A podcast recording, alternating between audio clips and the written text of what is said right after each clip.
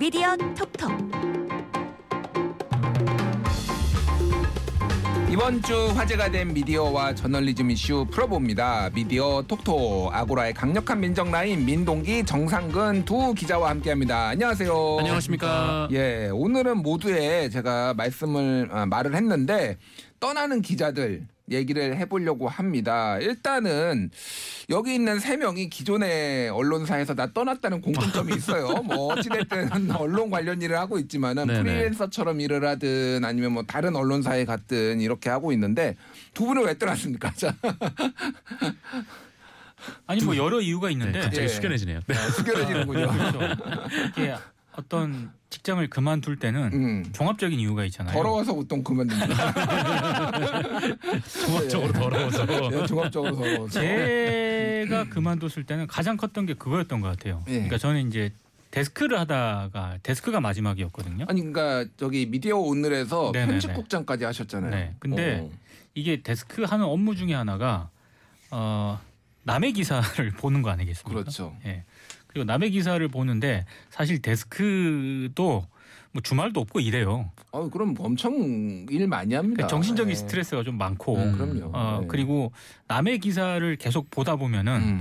가끔 그런 생각이 듭니다. 내가 지금 뭐 하고 있나? 아, 그럴 수 있죠. 뭐 네. 이런저런 그런 생각이 좀 많이 들죠. 어. 그러다 보니까 이제 어떤 이 워라벨이라고 그러죠. 예. 삶의 질 이런 것들에 대해서 이제 생각을 해보게 되고 음. 차라리 그냥 내가 따로 일을 하는 게 낫지 않나. 음. 뭐 여러 가지 생각이 좀 들게 하게 되죠. 그렇군요. 네. 정상근 기자는 데스크는 아니었고 현장 기자였잖아요. 네, 역시 더러워서? 어, 뭐 종합적으로는 더러워서. 예. 네, 당시 데스크가 민동기. 아, 지금 예. 정확하게 팩트를 전달해야 되는 게 예, 예. 제가 먼저 그만뒀습니다. 아, 그렇군요. 네네네. 예. 당시 데스크가 기자들이 더러워서.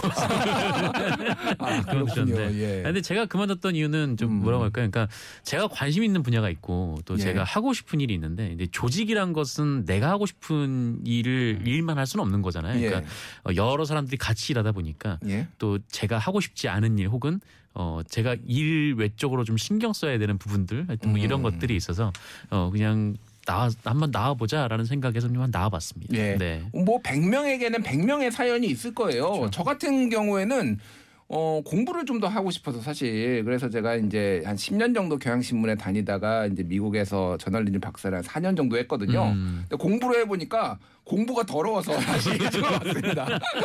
아, 네. 농담이고요. 자, 걸로. 그런데 어쨌든 이게 한두 명이 아니라 수십 명, 뭐 100명, 200명 이렇게 떠난다고 한다라면은 음. 이거는 이유가 있지 않을까. 이거를 한번 얘기를 해 보자는 겁니다. 그래서 최근에 이제 언론 보도 기사가 났는데 광주 전남 지역 언론사에서 5년간 100명, 100명 이상의 기자가 퇴직했다는 조사. 이 내용부터 좀 소개를 해 주시죠. 네. 지난달 26일에 이 광주 전남 기자협회가 이 광주 전남 기자협회 보호를 통해 발표한 통계인데요.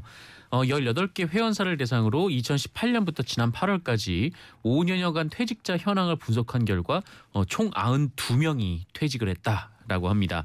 어, 18개 회원사니까 92명이면은 좀 상당히 많은 수의 기자들이 이제 퇴직을 한 거죠. 예. 특히 이 92명 중 72명, 그러니까 78%가 7개의 신문사의 소속 기자 였다라고 하는데 음. 어, 전남일보가 14명으로 가장 많았고요. 그리고 남도일보, 광주매일신문, 무등일보가 11명, 어, 그리고 전남매일, 광남일보 9명, 어, 광주일보가 7명 네, 이 순으로 나타났습니다. 음, 그러니까 뭐 이게 적은 숫자인지 많은 숫자인지 감은 안 오는데 특정 언론사에 많이 떠난 거는 좀 수치로 좀 확인이 될 수 있네요. 그렇죠. 뭐 지역이고 또 일간지이긴 합니다만 그래도 이른바 이제 편집국 내 기자들 수가 이제 중앙 언론처럼 많지는 않기 때문에 음. 아마 뭐 한 수십 명 정도 수준이 될 것으로 지금 그렇게 알려져 있거든요. 근데 예. 이 중에서 지난 5년간 10명 이상이 퇴직을 했다라는 거는 좀 상당 비율이고 사실 음. 이 조직에 다들 몸을 담아보셨겠지만 이 정도 비율의 인원이 나간다라고 한다면 거의 내부에서는 굉장히 좀 술렁술렁 했을 겁니다. 한 20명 있는데 10명이 순차적으로 나가면은 이거는 네, 뭐그 거의 그 조직은 사실상 네, 붕괴가 그렇죠. 됐다고 봐야 되는 거고요. 어,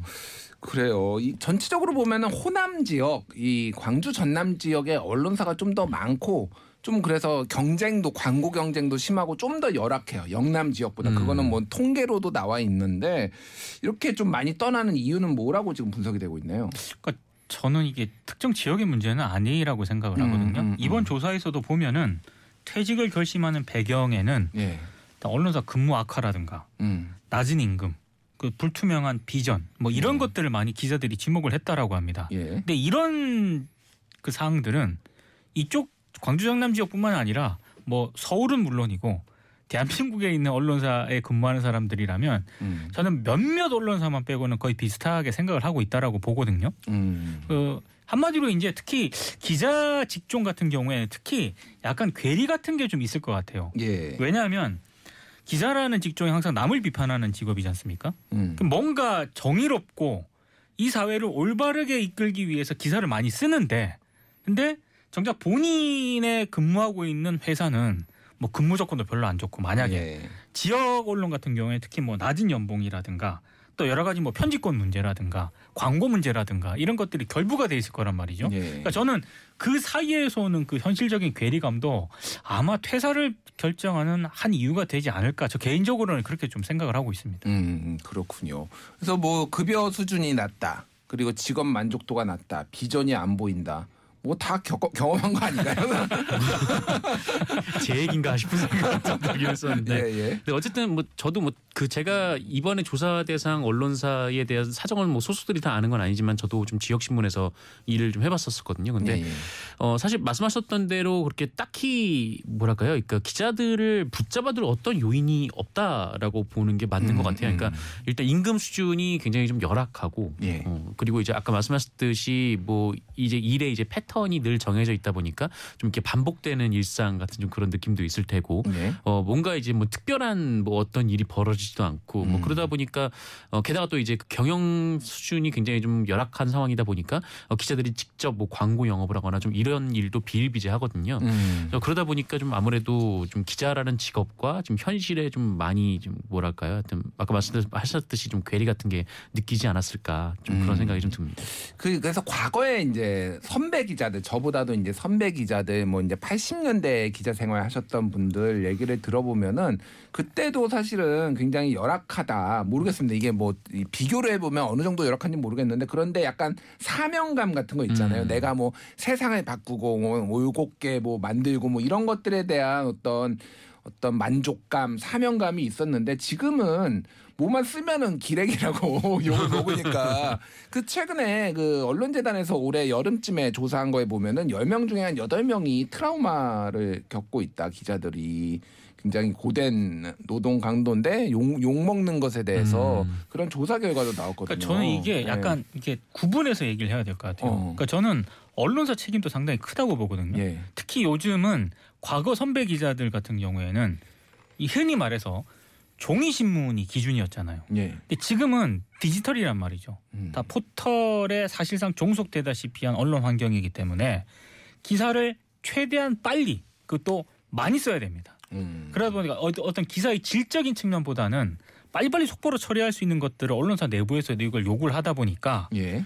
본인의 어떤 그 기사의 만족도라든가 취재의 만족도 또 본인이 이 기자라는 직업을 선택했을 때 생각했던 그런 상들이 있잖아요. 예, 예. 그 상들과는 계속 거리가 있는 거죠. 음. 그러니까 계속 생활을 하다 보면은 기자 생활을 하다 보면은 뭔가 쌓여간다는 어떤 그런 느낌보다는 예. 본인이 계속 소진되어 간다는 그런 느낌을 많이 받고 있다라는 얘기를 제가 종종 듣거든요. 음. 그러니까 이거는 제가 봤을 때 언론사 내부에서도 좀 기자들을 그런 식으로 소비하는 방식은 문제가 있는 것 같고 예.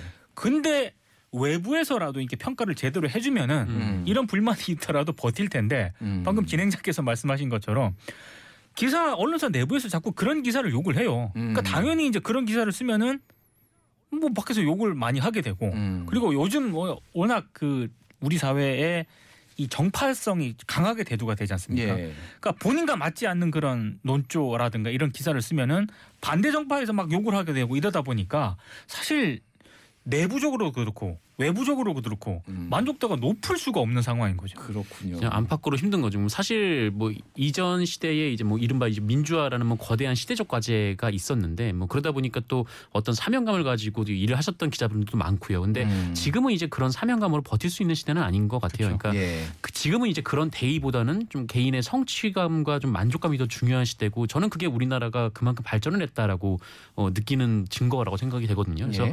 뭐 근데 이제 여전히 우리 데스크들은 기자들은 좀 하나의 뭐 단결된 논조, 음. 뭐 그리고 이제 거대한 적, 그 거대한 적이 누군지는 언론사마다 다르겠습니다만 음. 근데 어쨌든 그 거대한 적과 이런 거시적인 것들에 대한 얘기를 주로 하고 있는데 이게 젊은 기자들한테는 사실 그렇게 매력적으로 느껴지지 않는 거고 음. 그러니까 이번 조사에서도 광주 전남 기자들 같은 경우에도 어, 상당수 그만둔 기자들이 굉장히 좀 젊은 기자들, 예. 10년 차 미만의 젊은 기자들이 굉장히 많았다. 좀 이 부분에 좀 초점을 좀 두고 싶습니다. 그렇군요. 일단은 그 노동 강도에 대해서는 그 이제 논문이 하나가 있어 요. 송혜엽, 양재훈, 오세욱이 2020년에 쓴 논문인데 이제 네이버에 노출된 기사량으로 좀 측정을 한 겁니다. 그래서 언론 종사자 수는 언론 영감이 또 나오잖아요. 그러니까 이제 그거를 봤는데 2000년부터 2012년까지 언론인의 숫자는 11% 증가했는데 발행 기사 건수는 408, 498.6% 증가했다.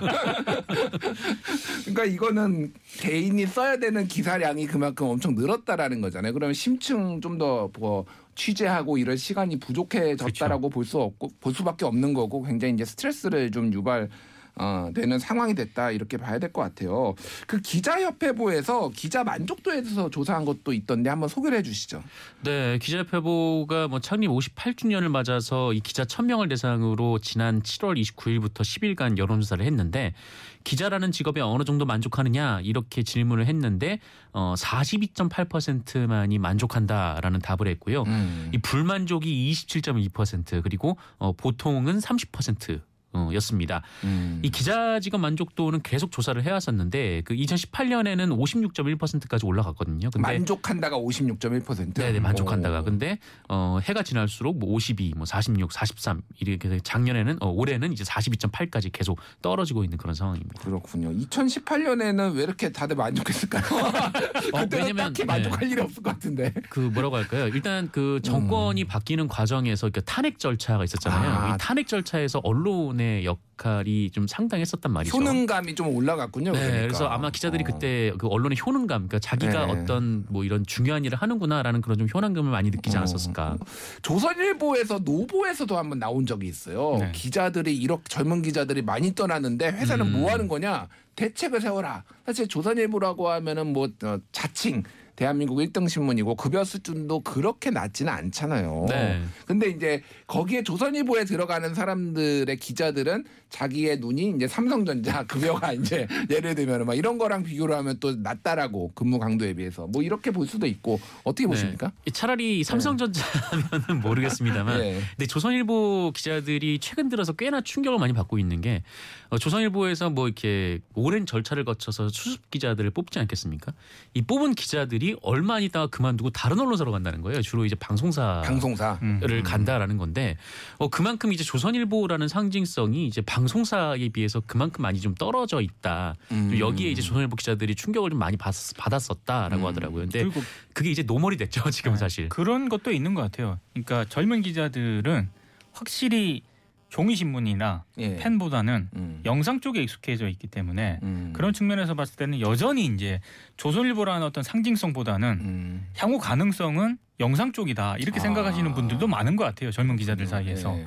이제 물론 이제 TV 조선이라든가 종편도 있긴 합니다만 음. 그래도 이제 앞으로의 향후 가능성은 방송사 쪽에 있지 않나 해서 그쪽을 선택하는 기자들이 좀 많은 것 같고 음. 그만큼 이제 종이 신문 언론 신문사들은 변화라든가 이런 예. 게 상당히 더디다는 그런 반증이 또 된다고 저는 생각을 합니다. 제가 보기엔 다 느려요. 다뭐 그렇죠. 종이냐 방송이냐 할 거 없이 다 늦은 것 같은데. 예, 뭐 조선일보의 뭐 데스크급 그 간부분들한테 뭐 들었던 얘기는 물론 이제 라떼이긴 합니다만 음. 예전에는 그 MBC나 KBS에 합격을 했던 분들이 그만두고 조선일보에 오는 경우가 많았다고 그렇죠. 하거든요. 옛날에는 그랬죠. 옛날에. 네, 그런데 어. 지금은 이제 그게 완전히 뒤바뀌었다. 네, 음. 그렇게 얘기하시더라고요. 그렇군요. 지금 이제 한 거의 20년 가까이 18년 정도 된 MBC 기자가 조선일보에 있다가 MBC로 옮겼는데 그때 굉장히 조선일보가 충격을 받았어요. 사실 꽤 오래전 얘기죠. 그러니까. 근데 지금은 이제 종종 있는 거고 뭐 이제 아예 언론계를 떠나서 스타트업으로 가는 뭐 기자들도 많다. 뭐 이렇게 음. 뭐, 뭐 예를 들면 쿠팡이라든지 네이버라든지 뭐 이런 얘기도 많이 기사로 나오더라고요. 그러니까 언론사 조직 문화 자체가 예. 예, 과거에 비해서는 많이 바뀌었다라고는 하지만 음. 여전히 약간 경직돼 있다고 봐야 되거든요. 음. 그러니까 경직이 돼 있다 보니까 젊은 기자들의 관심사는 점점 다양해지잖아요. 그렇죠. 환경, 뭐 기후 변화, 젠더, 뭐 이런 성평등 문제, 그 다음에 하여튼 굉장히 관심사가 다양해지고 있는데 우리 언론사들의 조직 문화라고 하는 게 이런 음. 다양한 관심사를 뭐 기사라든가 지면에 혹은 뭐 인터넷 뭐 포털에 이런데 많이 반영해주는 구조는 아직까지는 좀 미흡한 것 같아요. 음. 그러다 보니까 아예 그냥 요즘 대세인 스타트업을 차려서 음. 내가 하고 싶은 거 하자 이런 쪽으로 음. 가는 게 아닌가 싶어요. 그렇군요. 그 제가 한겨레 이제 어, 열린 편집위원회라고 이제 뭐 외부 옴부즈만 뭐 이런 거를 하고 있는데 거기에서도 한겨레 얘기를 들어보면은 윗세대와 아랫세대의 어떤 관심사와 뭐 이런 게 극명하게 차이가 난다. 음.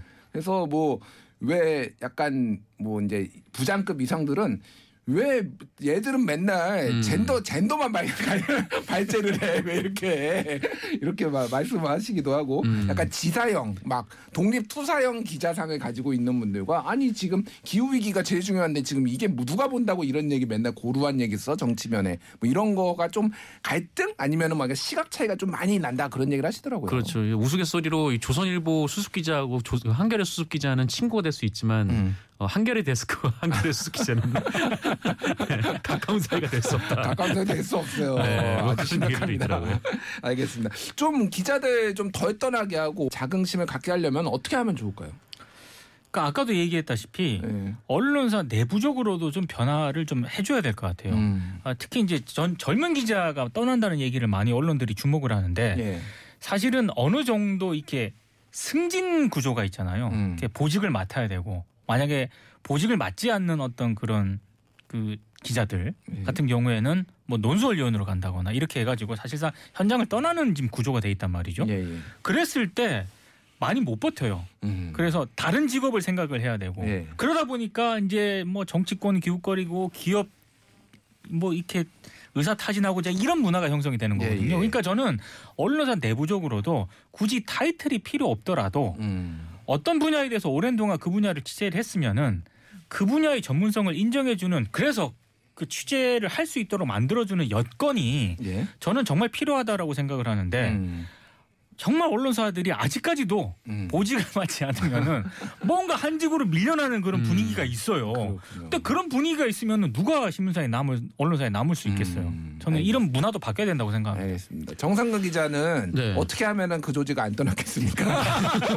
돈을 삼성전자만큼 주면은 안 떠났겠죠, 분명. 어, 뭐 그것보다는 내 하고 싶은 대로 놔둬라 얘기를 하고 싶었는데 예. 근데 진짜 그 지금 이 시대가 뭐 이해관계가 굉장히 다양해진 시대 아니겠습니까? 음. 그리고 아까도 말씀하셨지만 이 독자들의 니즈가 굉장히 가까워진 시대란 말이죠. 예. 어, 그러다 보니까 뭐 이게 기사를 쓸 때마다 댓글이 저렇게 달리는데 좀 그 기사를 쓰고 싶을까 이런 생각이 음. 저도 좀 들기는 해요. 근데 네.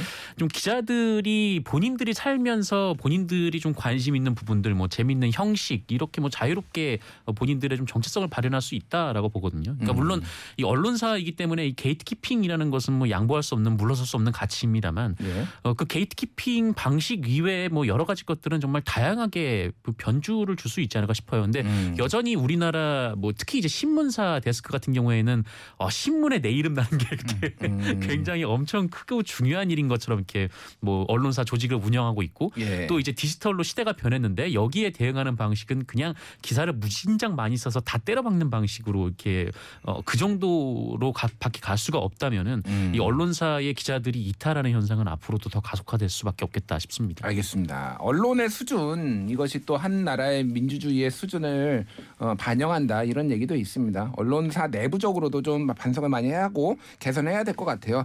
여러분은 지금 TBS 아고라를 듣고 계십니다.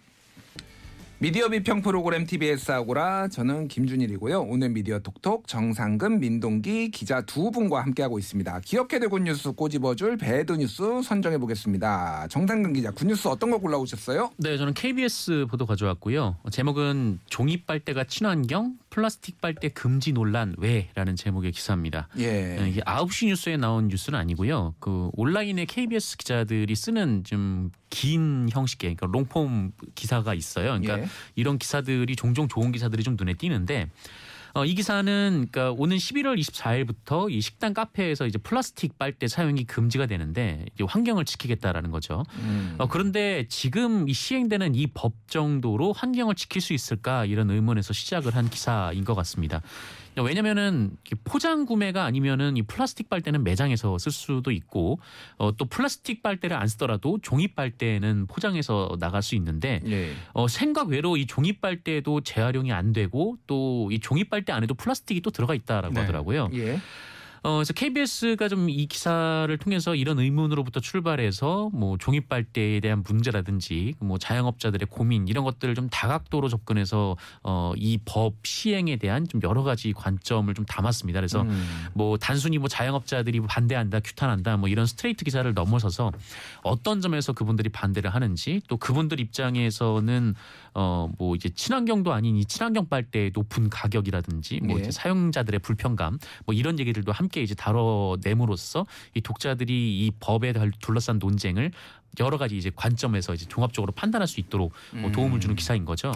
물론 뭐 저는 이 기사를 보고도 뭐 그럼에도 불구하고 이제 플라스틱 빨대는 줄여야 된다라는 생각은 뭐 변함은 없었습니다만 음. 어 그럼에도 불구하고 이제 플라스틱 빨대에 대안이 없다라는 점 그리고 어 여론 수련을 통해서 좀 정책적 조율이 필요하다는 점에는 뭐 동의를 하고 있는 부분이었고 예. 어쨌든 이 플라스틱 빨대 관련 법안을 놓고 좀 다양한 각도로 설명해 주는 좀 좋은 시도의 기사였다고 봅니다. 네, 요 기사는 한번 읽어 보시면 좋은 게 사실 요 얘기가 요, 이번에 처음 나온 게 아니라 과거에도 꽤 오랫동안 논쟁이 있었어요. 네. 이게 좀 우리나라에서 이 플라스틱 빨대가 금지되는 게 논의가 급 전진된 게 예전에 그 거북이 코에 네, 맞아요. 네, 이게 플라스틱 빨대가, 빨대가, 꽂혔는데 네. 이게 빠지지가 않고 괴로워하는 거 이게 좀 시각적으로 굉장히 좀 많이 충격을 줘가지고 그래서 원래 환경도 얘기가 나왔지만 그래서 좀 급 전진된 게 있는데 실제 여기 기사에 나온 겁니다. 그 미국 미시간 공과대학 얘기를 들어보면은 종이 빨대가 플라스틱 빨대보다 이산화탄소를 다섯 배 더 배출한다라는 거예요. 음. 그러면은 이게 무슨 의미가 있는 것인가? 뭐 플라스틱 빨대도 재활용은 되는 거거든요. 그렇다면 이게 정말로 가치 있는 일인가 그런 생각이 좀 많이 들어요. 맞습니다. 어떻게 네. 보십니까, 이민동 기자는? 아니, 사실 이게 저는 환경 문제라든가 이런 문제에 있어서 음. 어떤 어떤 게 좋다 이런 게 항상 나오잖아요. 근데 잘 모르겠어요. 요즘 들어서 굉장히 혼란스러운 게 예. 텀블러 이런 것도 이때 환경 차원에서 많이 권장을 하지 않았습니까? 예. 근데 텀블러도 그게 하나를 꾸준히 써야 그게 환경이 음. 보존이 되는 거지. 예. 요즘은 텀블러도 너무 많이 지금 나오고 있거든요. 죄송한데 저희 집에 한 텀블러 한 10개 있습니다.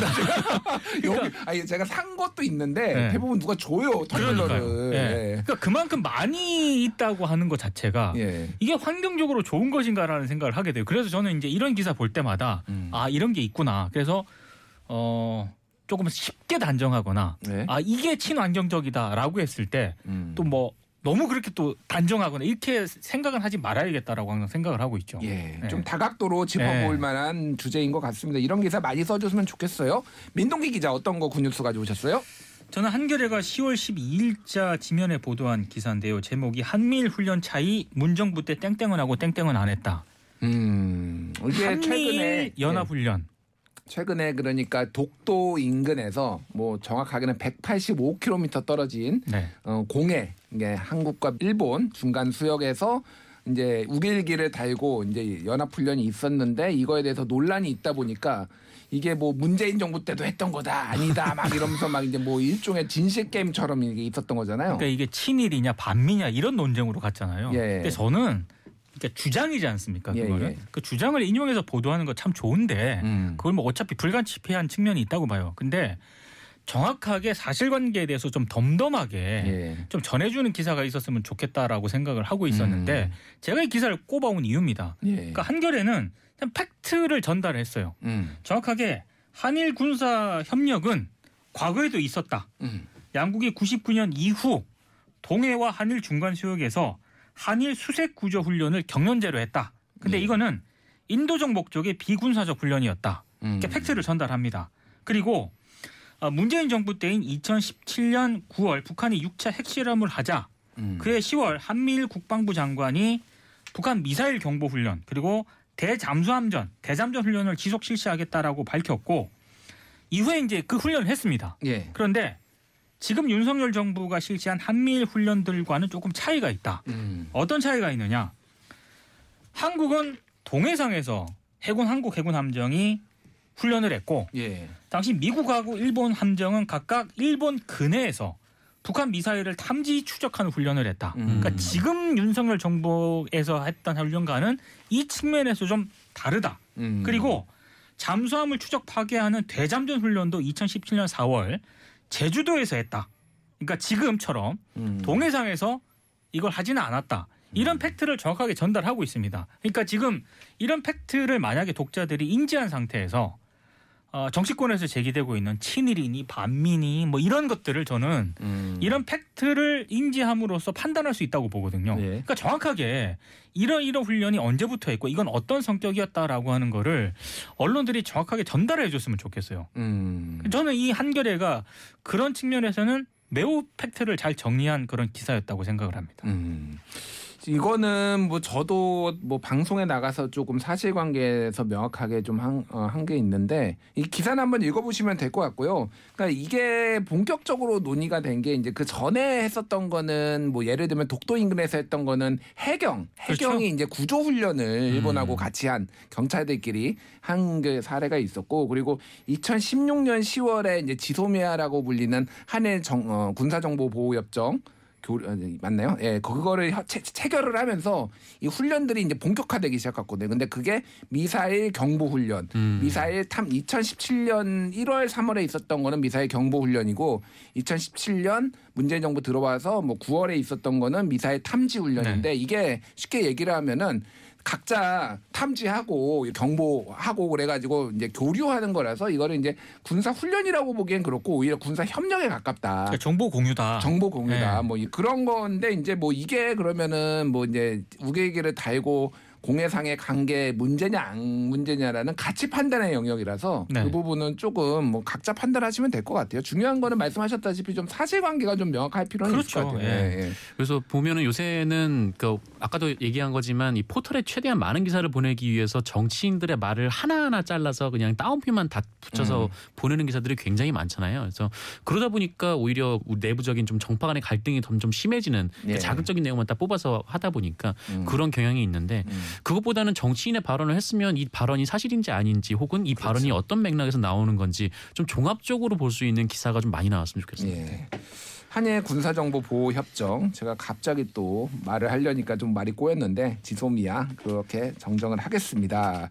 자 이어서 bad news 나쁜 뉴스 선정해 보겠습니다. 정상근 기자 어떤 거 가져오셨어요? 네, 정말 헤럴드 경제 기사이고요. 어, 음. 제목은 여배우 남친만 대박, 우리는 쪽박, 곡소리 나는 정체불명 이곳이라는 제목의 기사인데 어, 최근에 한 여배우와 연애를 했던 사업가가 논란이 된 바가 있었죠. 예. 근데 이 사람이 이제 가상화폐 거래소 빗썸의 실소유주로 알려져 있는데 음. 어, 사기로 징역 3년을 받은 범죄 경력이 있는 사람이라고 해요. 예. 어, 여기 이제 추가 범죄 의혹이 있고 또 횡령 혐의까지 불거진 그런 상황이기 때문에 음. 뭐이 사람에 대한 보도가 나오는 건 뭐 그럴 수 있다고 보고요. 예. 어 그리고 또 해당 여배우가 또 유명 연예인이기 때문에 뭐 열애설 관련된 보도가 나오는 건 뭐 솔직히 저는 뭐 동의하기 어렵지만 어쨌든 뭐 그럴 수 있다고는 봅니다. 근데 뭐 헤어져서 이제 안 만난다 뭐 그런 보도까지 나왔어요. 그래서 예. 근데 그 이 남성의 범행에 이 여배우가 얽혀 있다라는 사실이 드러난 것이 없고 또 음. 어쨌든 논란이 불거진 이후 두, 그 결별을 한 것으로 전해지고 있거든요. 예.